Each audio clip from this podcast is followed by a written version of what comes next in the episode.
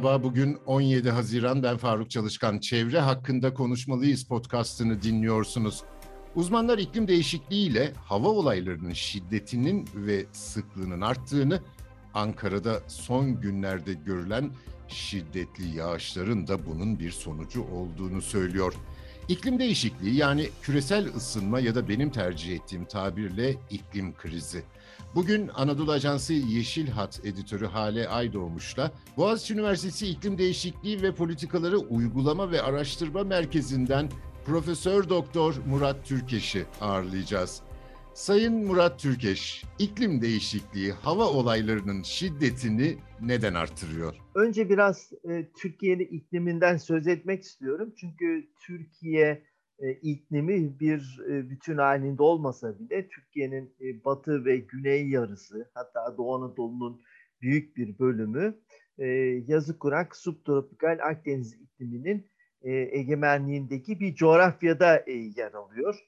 Biliyorsunuz ve Türkiye'deki egemen iklim tipi bu kapsamda birçok farklı bölgesel alt iklim ve yağış rejimi tipleri bulunmasına karşın e, subtropikal okyanusların örneğin işte Atlas, Okyanusu'nun subtropikal e, bölümüne karşılık gelen doğu bölümlerinde temel olarak yine bu subtropikal yüksek basınçlar ile e, bize yağışlı, serin, soğuk, fırtınalı hava koşullarını taşıyan özellikle yılın soğuk dönemindeki polar cepheye bağlı orta enlem siklonlarının karşılıklı etkileşimleriyle gelişmiş olan yazı kurak, sıcak, çok sıcak subtropikal Akdeniz iklimi. E, bu büyük ölçekli iklim tanımını yaptığımızda buna e, bir de Karadeniz esas olarak Karadeniz kıyı kuşağındaki nemli ılıman e, Karadeniz iklimini yine biraz farklılık gösteren Kuzeydoğu Anadolu'yu sayabiliriz ama genel anlamıyla subtropikal, yazı kurak subtropikal Akdeniz iklim tipinde bulunmamıza karşın çeşitli iklim sınıflandırmalarına göre bizim de var pek çok. E, nereden baksanız yine işte 5 ile 7, 8, 9 e, ana iklim ve alt tipi e, ortaya çıkabiliyor. Bu tabii e, çok böyle e, sabit bir e, durum değil. Alan ve zamanda e, geçmişte olduğu gibi iklim e, iklimde değişimler oluyor. Türkiye'de de yine e, özellikle son 30 yılda çok daha belirgin olmak üzere e, önce hava koşullarında, belli hava koşullarında e, ve zaman içinde de bu e, belli hava koşullarındaki değişimlerin belli, belli yöre ve bölgelerde iklim değişiklikleri neden olduğunu görmeye başladık. Yani e, dünya bir yandan ısınıyor, küresel ısınma söz konusu. E, yüzey ve alt atmosfer hava sıcaklıkları e, artıyor. Yüzey e, hem kara hem deniz yüzeylerinden söz ediyoruz e, okyanuslarda biriken ısı enerjisi e, artıyor.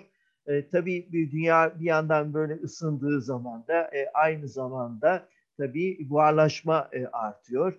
Ve buharlaşmanın artması da yağış olması durumunda daha sıcak hava kütleleri e, daha fazla nem tutma kapasitesine sahip olduğunda yağış oluşma koşulları gerçekleştiğinde yani diğer meteorolojik yağış oluşma koşulları gerçekleştiğinde biz artık yağışların e, sağanak yağışlar da olabilir. Bu normal yağışlar da olabilir.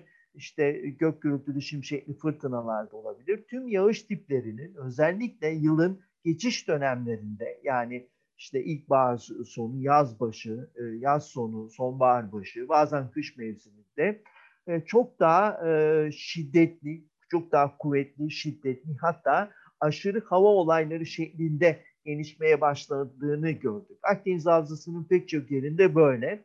Ama e, bu e, şu anlama gelmiyor. Türkiye'de iklim değişikliği nedeniyle kuvvetlenen sera etkisi nedeniyle siz işte iklim değişikliği sonucunda ortaya çıkan iklim krizi nedeniyle e, bu Türkiye'de bir bütün halinde yağışlarda artış oluyor anlamına gelmiyor. Yağış rejimi değişiyor. Aslında olan bu. Yağış rejimi değişiyor, yağışın karakteri değişiyor işte sağanak yağışlarsa e, daha e, sık, daha şiddetli sağ, sağanak yağışlar oluyor. Ama öte yandan kuraklıkları da yaşıyoruz. 2019 sonbaharından hatırlayın. İşte bu yıl e, biraz hava koşulları yani 2021 sonu 2022 işte Nisan ortalarına kadar bu son hava durumlarını saymıyorum.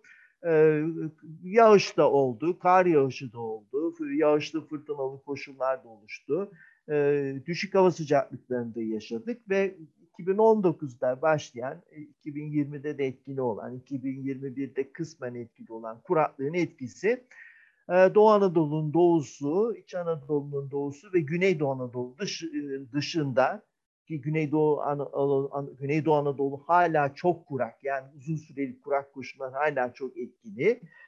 Türkiye'de kuraklık biraz hafiflemiş gibi oldu. Akdeniz Havzası'nın genel karakteri bu. Yani bir yandan e, bazı bölgelerde ve yılın e, bazı yıllarda kuraklıklar öne çıkarken yine bazı bölgelerde bazı yıllarda ya da yılın bazı mevsimlerinde ise aşırı şiddetli yağışlar, sağanak gök gürültülü şimşekli e, fırtınalar, dolu e, fırtınaları e, ve altyapı uygun değilse, doğa bozulduysa, doğa tahrip edildiyse ya da çok dağılıksa e, işte e, bu yağışlara bağlı, kuvvetli, şiddetli hatta bazen aşırı yağışlara bağlı seller, taşkınlar, e, topografyanın yani jeomorfolojinin haşin olduğu dağlık bölgelerde, işte Batı Karadeniz, Doğu Karadeniz, işte Torosların bazı bölgeleri, Güney Marmara'daki dağlık alanlarda uzun süreli şiddetli kuvvetli yağmurların tetiklediği heyelanlar, çeşitli heyelan tipleri de oluşmaya e, başlıyor. Şimdi bu aşırı hava olaylarında e, anladığım kadarıyla, anladığımız kadarıyla bir iklim değişikliği etkisinden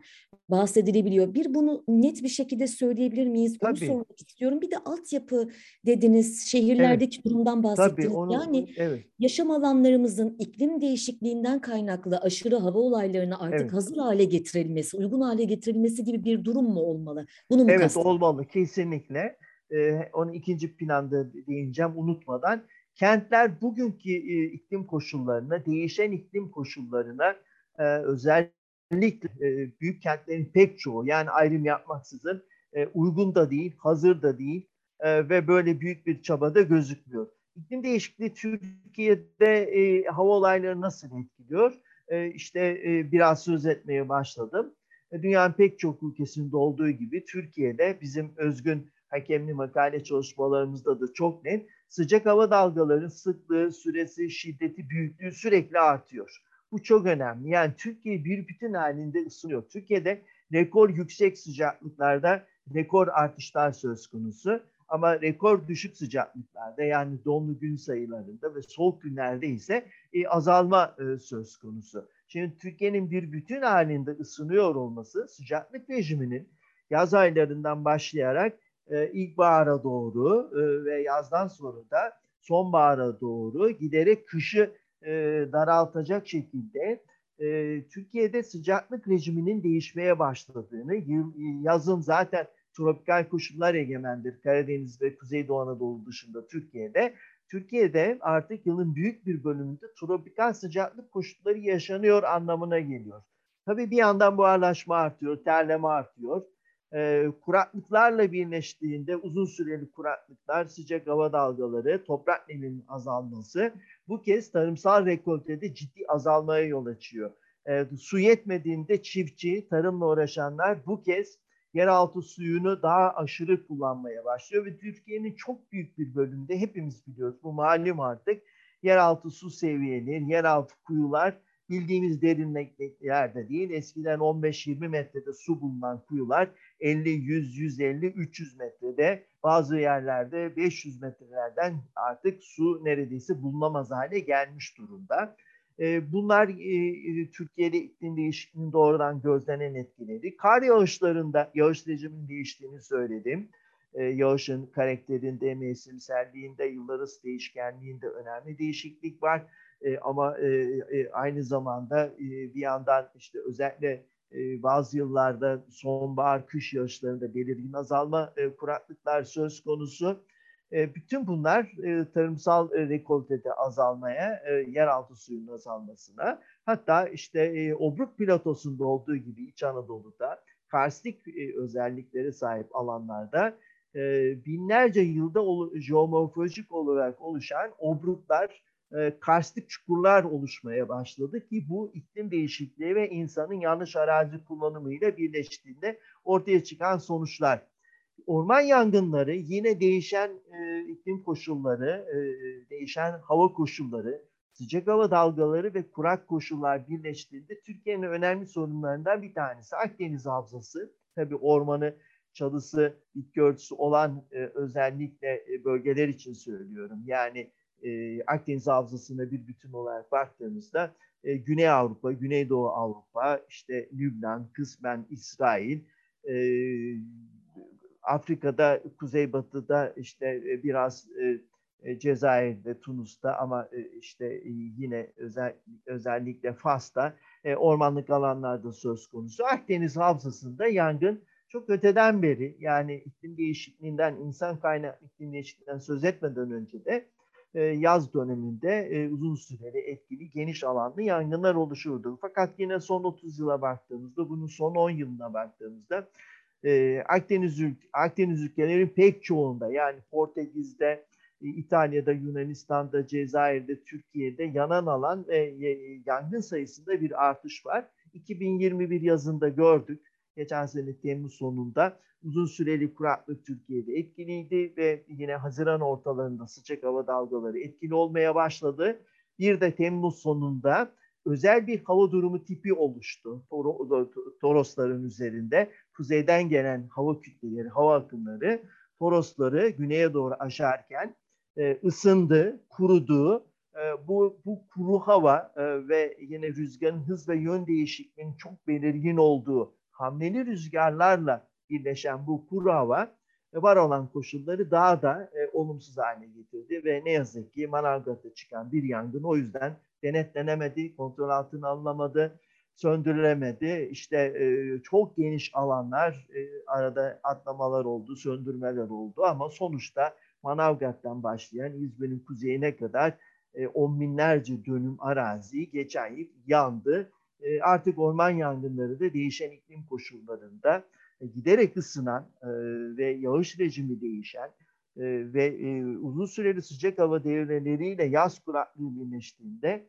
bitki örtüsünün neredeyse bir yanıcı patlayıcı madde haline geldiği kuruduğu yaz dönemlerinde bizim artık gerçeğimiz ki bugünlerden başlayarak alarm durumunda olmamız gerekiyor.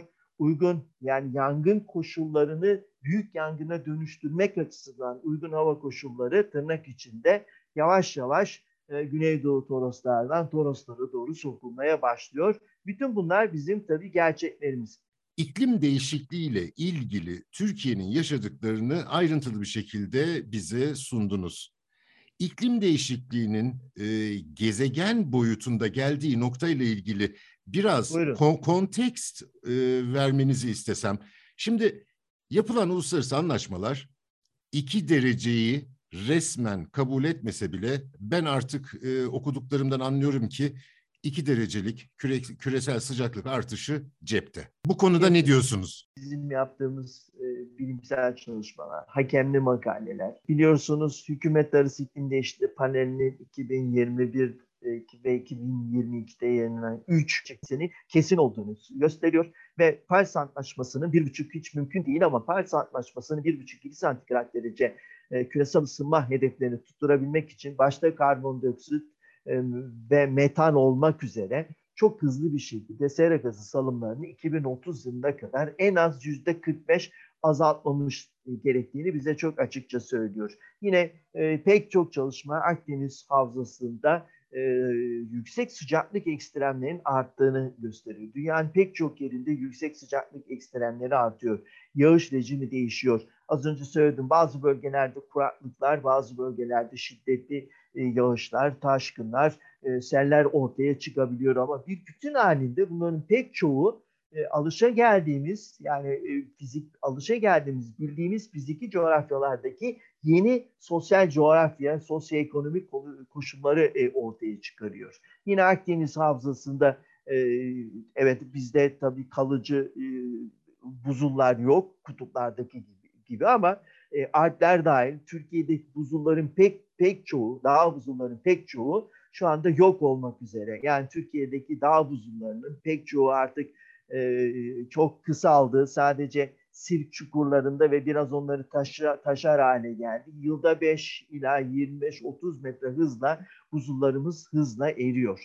E, bütün bunlar dünyanın pek çok bölgesinde olduğu gibi bizde de oluyor. Bir yandan da e, tabii ki hem hava sıcaklıklarının artması hem buzulların erimesi bir bütün halinde yani hem Arktik bölgede hem Antarktik bölgede Grönland buzulları, dağ buzullarının erimesi ve okyanusların e, ısınıp e, genleşmesi bir yandan da deniz seviyesi yükselmesine yol açıyor. Dolayısıyla e, kıyı kuşağında özellikle alçak kıyı kuşağındaki kentler bir yandan da e, demin e, saydığımız şiddetli yağışlar giderek daha aşırı sonuçlar üreten yağışlar, sıcak hava dalgaları, kentsel ısı adasına ek olarak bu kez deniz seviyesi yükselmesi ve fırtına zamanlarında da alçak kıyı kentlerin alçak kıyı kuşağında fırtına kabarmalarının, su basmalarının tehdidi altına e, girmeye başlamış durumda. Kentler o yüzden hem e, iklim değişikliği mücadelesi açısından odak noktasını oluşturuyor. Çünkü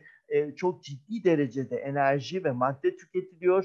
Dolayısıyla bu enerji ve madde tüketimini karbon ayak izini azalttığınızda kentlerde işte yeşil kentler, yeşil çatılar e, gibi işte e, yağmur suyunun e, hasatı, yağmur suyunun çatılardan başlayarak yağmur suyu hasatının yapılması gibi e, bir yandan iklim değişikliği mücadelesi uyumuna katkı sağlanabiliyor. Kentler iyi tasarlanır, planlanırsa ama eğer kentleri bugünkü haliyle bırakırsak hem iklim değişikliğine üretmiş olduğu sera gazı salımlarıyla doğrudan katkı veriyor hem de artık altyapısı yeterli olmadığı için yeşil alanlar çok az olduğu için kentler birer asfalt, beton ve çatı yığınından oluştuğu için işte çok da gördüğünüz gibi aşırı ekstrem yağış olması gerekmiyor. Kilogramda 30 e, metrekarede 30 kilogramlık 50 kilogramlık yağışlar biraz biraz yüksek kodlarda örneğin Ankara'da olduğu gibi ya da İstanbul'da olduğu gibi ya da İzmir'de olduğu gibi orta düzeyde kuvvetli yağışlar bile artık büyük kentlerimizde yağışa bağlı öyle ifade ediliyor. Yağışa bağlı sellere, su basmalarına ve bunların sonucunda hasar ve kayıpları, can mal kayıplarına neden olabiliyor. Dolayısıyla kentleri e, doğal coğrafyasına yeniden dönüştürmek, doğal jeomorfolojisini yeniden oluşturmaya çalışmak e, çok önemli. Kentlerin yok ettiğimiz akarsu ağını, akarsu sistemini yani dereleri, e, çayları, e, efendim varsa nehirleri, bunların yan kollarını biz e, yok ettik, beton içine aldık.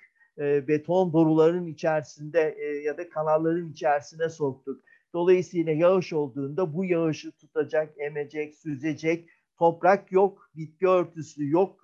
Çünkü bitki örtüsü önce yağışı karşılasa bunun bir bölümü buharlaşacak, atmosfere gidecek, hız kaybedecek, yeryüzüne düşecek. Eğer yeşil alan çoksa, toprak çoksa e, bunun bir bölümü yine toprak tarafından süzülüp yeraltı sularını besleyecek. Kentlerin iklim değişikliğine etkilenebilirliğini azaltabilmek için kentlerin e, e, sürdürülebilir e, sosyal, ekonomik, e, efendim işte e, aklınıza gelebilecek pek çok bunun altında pek çok konuda e, sosyal ve sürdürülebilir direngenlik kapasitelerini yükseltmek gerekiyor. Yani işte bir e, sel olduğu zaman, kuvvetli bir yağış olduğu zaman kentin bu yağışa yenilmemesi, e, yağışa bağlı sellere, taşların, e, sel, sellerin ve taşkınların afet boyutuna ulaşmasını önlemek için kentin bu alandaki direngenliğini kuvvetlendirmek. İşte az önce konuştuğumuz gibi kentin doğal e, jeomorfolojisini e, korumaya çalışmak,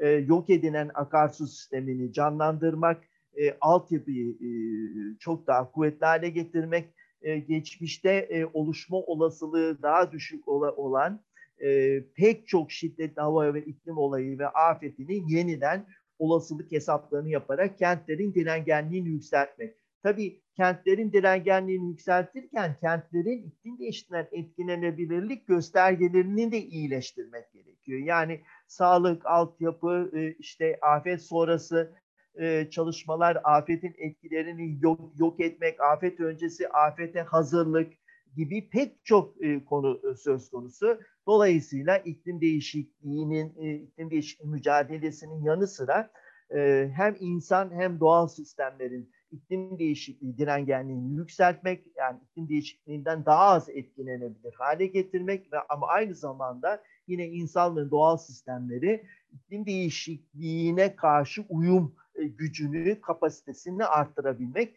ve bunun için yine farklı sektörlerde, farklı sosyal gruplarda, farklı sınıflarda, kentte, kentteki varoşlar, orta sınıf ve zenginlerin yaşadığı bölgeler, kırsalda yine yoksulların yaşadığı alanlar, yöreler gibi pek çok ayrıma, sosyal coğrafya, sosyoekonomik ayrımlara giderek de farklı yaklaşımlar uygulamak gerekiyor. Kuşkusuz burada kamunun rolü çok önemli ama bir yandan da Türkiye'de en, en büyük eksiklik iş dünyasının, sanayinin, enerjinin iklim değişikliği mücadelesi ve diğer iklim değişikliğinden etkilenebilirlik ve uyum çalışmalarında ciddi çalışmalar yapıyor olmaması. Yani hala e, yayınlar, farkındalık ve gösteri şeklinde çalışmalar yapılıyor. Oysa ki artık Türkiye Cumhuriyeti Hükümeti ile birlikte iş dünyası da bir yandan iklim değişikliği mücadelesine katkı vermeli, sera gazı salımlarını azaltmak, yutakları geliştirip arttırmak.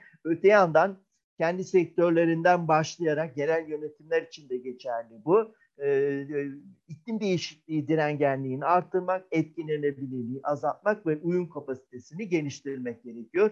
Dünya gelişmekte olan e, ülkeler, Birleşmiş Milletler kuruluşları, e, uluslararası finans kuruluşları bile yani Dünya Bankası bile dünya, e, dünya ülkelerine sadece gelişme, gelişmiş ülke e, sadece gelişmekte e, olan ülkelere değil e, gelişmiş ülkelere de benzer önerileri bilimsel e, olarak yapıyor. Bunun için de hem e, bir zihinsel değişim çok önemli. Yaşam tarzı, tüketim alışkanlıkları çok hızlıca değişmek zorunda. Karbon ayak izi ve her türlü madde ayak izini hızla azaltmak gerekiyor enerji tasarrufunu çok hızlı hale getirmek gerekiyor. E, çok hızlı hayata geçirmek gerekiyor. Karbon ayak izimizi azaltabilmek için yine e, hem e, ulaştırmada hem mutfakta hem genel enerji kullanımında yaşamdaki pek çok alanda e, enerji tasarrufu, enerjinin etkili yeterli kullanım e, olanağı var. E, bu yapılabilir. Yine teşviklerle ya da teşviksiz de e, insanlar bunu kendileri çevreye ve iklime karşı sorumlu hissederek de yapabilirler. Artık hayatımızda rüzgar ve güneş gibi yeni yenilenebilir enerji kaynaklarının daha fazla girmesi gerekiyor. Türkiye'nin ve dünyanın da aslında iklim değişikliği mücadelesinin başarılı olması, e, küresel ısınmayı e, sanayi öncesi düzeye göre e, 2 santigrat dereceyi geçmeyecek şekilde kontrol etmek, durdurmak için yeni yenilenebilir enerji, başta rüzgar ve güneş olmak üzere yeni, yeni ve yenilenebilir enerjilerden elde edilen yenilenebilir enerjinin birincil enerji içindeki payını çok arttırmak, bol ve ucuz elektrik enerjisiyle e, dünyayı, ülkeyi, evi çevirmek gerekiyor. Başka türlü iklim değişikliği mücadelesi bugün olduğu gibi hep sürekli önümüzdeki 5 yıllara, 10 yıllara ertelenerek e, sürdürülmüş oluyor. Bir de gıda arzı ve güvenliğiyle ilgili evet. de muhtemelen çok ciddi etkileri olacak. E, evet, biraz olacak. da bundan bahsederseniz son olarak öyle kapatalım. Tabii ki. Öyle yapalım. İklim değişikliğinin gıda güvenliğini kişisel, kişisel olarak da yeterli e, ve e, sağlıklı gıda, gıdaya erişmek açısından da yani kişiler açısından da gıda güvencesi üzerinde olumsuz etkisi olduğunu görüyoruz. Bu artık e, bu bir e, kuram değil bu son 30 yılda yaşananlar ve pek çok makale çok açık bir şekilde dünyanın pek çok bölgesinde iklim değişikliğinin genellikle negatif yani gıda güvenliği ve e, tarımsal rekolte üzerinde genellikle negatif, olumsuz etkisi olduğunu gösteriyor. Yapılan çalışmalar bazı e, kuzey e, ülkelerinde, kuzey ve orta enlem ülkelerinde karbondioksit gübrelemesi etkisiyle başlangıçta rekoltede kısmen bir artış beklenmekle birlikte önümüzdeki 10 e, yıllarda uyum, tarımda sürdürülebilir iklim çevre dostu e, bir e, uyum ve direngenlik geliştirilemezse tarımsal rekoltede, temel ürünlerde yani tahıllarda, sanayi ürünlerinde, yağ ürünlerinde ve bakliyatta Türkiye Türkiye'de dahil dünyanın pek çok gelişmiş ve gelişmekte olan ülkesinde tarımsal rekoltede e, azalma olabileceği bekleniyor. Pek çok çalışma her e, 10 yılda bir e, beklenen rekoltede iklim değişikliği nedeniyle yani başarısız uyum ya da hiç uyum yapılmaksızın iklim değişikliği etkisiyle rekoltede dünyanın pek çok ülkesinde az önce saydığım temel e, gıda ürünlerinde e, azalma olacağını ve ciddi bir gıda e, krizi yaşayacağımızı bugünkünden çok daha ciddi e, bir gıda krizi yaşayacağımızı bize açıkça pek çok çalışma gösteriyor. Türkiye'de de e, bu aşağı yukarı böyle. Özellikle e, 2007, 2008, 2009 hatırlayın olduğu gibi